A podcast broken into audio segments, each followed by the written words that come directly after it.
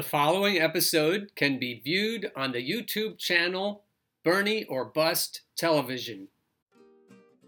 Good morning, USA, and welcome to another episode of the Bernie or Bust Show. Why are the troops supporting Bernie? As we figure out that maybe the DNC candidates that Hollywood is foisting on us are not going to stand the test of time, and Bernie may be a lock on the convention in Milwaukee in July as these new ideas begin to sink in. Some of us are starting to pivot towards Donald Trump. I haven't been speaking too much about Donald Trump as a candidate because, frankly, I've been assuming that once Bernie defeats the DNC machinery, he'll have no trouble. He'll handily defeat Donald Trump. But anyway, might as well keep going at this because it's been so much fun. Why are the troops supporting Bernie, you ask? A recent study by ForeignPolicy.com showed that Senator Bernie Sanders is far and away the most frequent recipient of individual contributions from active duty military members. Wow! Donald Trump is not even second. Pee Wee Buttigieg is, though he has only 43% as many contributions as Sanders. The clown fascist, who is the commander in chief right now of the United States Armed Forces, ranked third, was less than 35% of Sanders' total. White is a 78 year old self proclaimed socialist. I would call him a social democrat, but I won't quibble here with, with that terminology. Why does a 78 year old self proclaimed socialist who never put on a uniform, who has been more critical than any other candidate of U.S. military adventures, and who promises to slash defense, defense spending, netting the most individual contributions of any candidate, Democrat or Republican, from these troops? As counterintuitive as this may seem, and speaking now as someone who retired from the Army after 24 and a half years of service, 20 on active duty, as well as being the father of one soldier still on active duty, I think I can explain. The explanation has several facets. Let's begin with age demographics. Troops are young, and youth is Sanders' mother lode. The average enlisted GI is 27 years old, and the average officer is 34 years old. Enlisted outnumber officers service wide by around 5 to 1, and the figure 27 for enlisted is an average skewed upward by the minority of enlisted who re enlist until they retire. One of the principal reasons people join the military and put up with its incessant bullshit is plain household economic calculation. The pay is decent and the bennies superlative, comparatively speaking, though even these are being eroded by capital's predations. That said, the majority of those who enlist the first time don't re enlist. That means they are looking beyond their little three or four year stint, which is seen as a bridge to other destinations. The economic distress that Sanders consistently points to in his campaign not only drives many people into the armed forces, it enters into calculations about post military life. Rich people don't enlist, working class people do.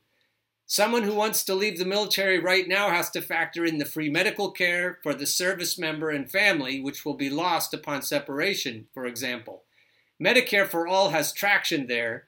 A federal jobs program has traction. As to slashing military budgets, which Sanders has stated he will do, active duty military personnel know damn well how much waste, fraud, and abuse there is in the system. They know how much the DoD pays out to mercenaries. They know how much is shelled out on high dollar weapon systems. Many are military Keynesian schemes that produce shit. They've seen the waste, fraud, and abuse firsthand again and again. The armed forces are multiracial, mirroring Sanders' multiracial working class coalition. Four out of ten members of the active duty armed forces are non white. That's not a Trump demographic, and what the raw numbers on race ethnicity represent doesn't account for the fact that interracial marriage is far more common in the military than it is among U.S. civilians. Those marriages, however, like all marriages in the military, are fraught with difficulty because the job always comes first, there are demands for secrecy, there are serial displacements through reassignment. I had more than 40 addresses in 20 years and the daily bureaucratic grind of military life keeps the member on active duty pissed off most of the time. I have personally heard members say that they support Sanders because they hope he'll do force reductions and offer early retirements. Add to that an unending series of bullshit deployments. Every troop who's been out there for a few years knows that Iraq and Afghanistan, and for special ops, Syria, are colossal and vicious wastes of lives, health, money, energy, and time. In the past three years, troops have also been subject to idiotic vanity whim deployments, e.g., Trump dispatching troops to the Mexico US border, troops, with the exception of those who are glory seekers and thrill killers on a masculinity quest, are way okay with Sanders' promise to dramatically scale back the U.S. foreign military presence. For those few who follow Veterans Affairs, Sanders, as the chair of the Senate Veterans Affairs Committee, was the gadfly who forced right wing penny pinchers to spend billions more than they wanted to fix massive problems in the VA, and who is known among veterans advocates as a champion. Finally, there is socialism. In this post Cold War, for the Democratic establishment, the neo Cold War period, socialism is not a scary word anymore and people in the military are the beneficiaries of an admittedly perverse form of socialism. Military personnel are entitled to the essentials decent pay, affordable housing, food, medical care, and emergency services. More than that, posts and bases have childcare, schools, on site colleges and university programs, and recreational facilities. Of everything about being on active duty, these socialistically administered bennies are the most desirable characteristics of military life. Postscript When Trump pulled his childish stunt in northern Syria, it ignited a seething anger among many of the thousands of U.S. troops who'd worked alongside the Kurds. They'll not soon forget that people with whom many had formed friendships were left to the tender mercies of Erdogan's genocidal armed forces. It ignited a seething anger among many of those troops. These are some of the factors underwriting Sanders' support in the military and this retired veteran support in particular.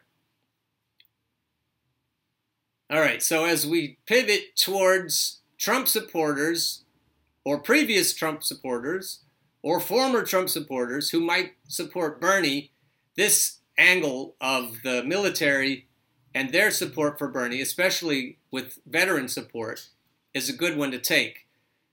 A lot of the constituencies of grubby populism, both on the right and on the left, will support this idea that Bernie is pro troops and anti war at the same time.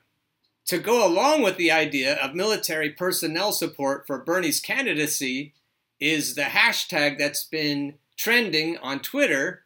This is why Trump fears Bernie. Hashtag Trump fears Bernie. While Trump is busy bombing Iraq, maybe what we should be doing is figuring out how, as a planet, instead of going to war with each other and spending $1.8 trillion a year, maybe the world comes together and fights climate change. So don't forget to share these articles and videos and podcasts with your friends, whether they're Bernie or bust or not. Please help us get the word out that grubby populism needs to win the day and keep on burning. Come get on board the Bernie bus train. Once you hear that clickety clack, there ain't no time for turning back. Go get on board the Bernie bus train.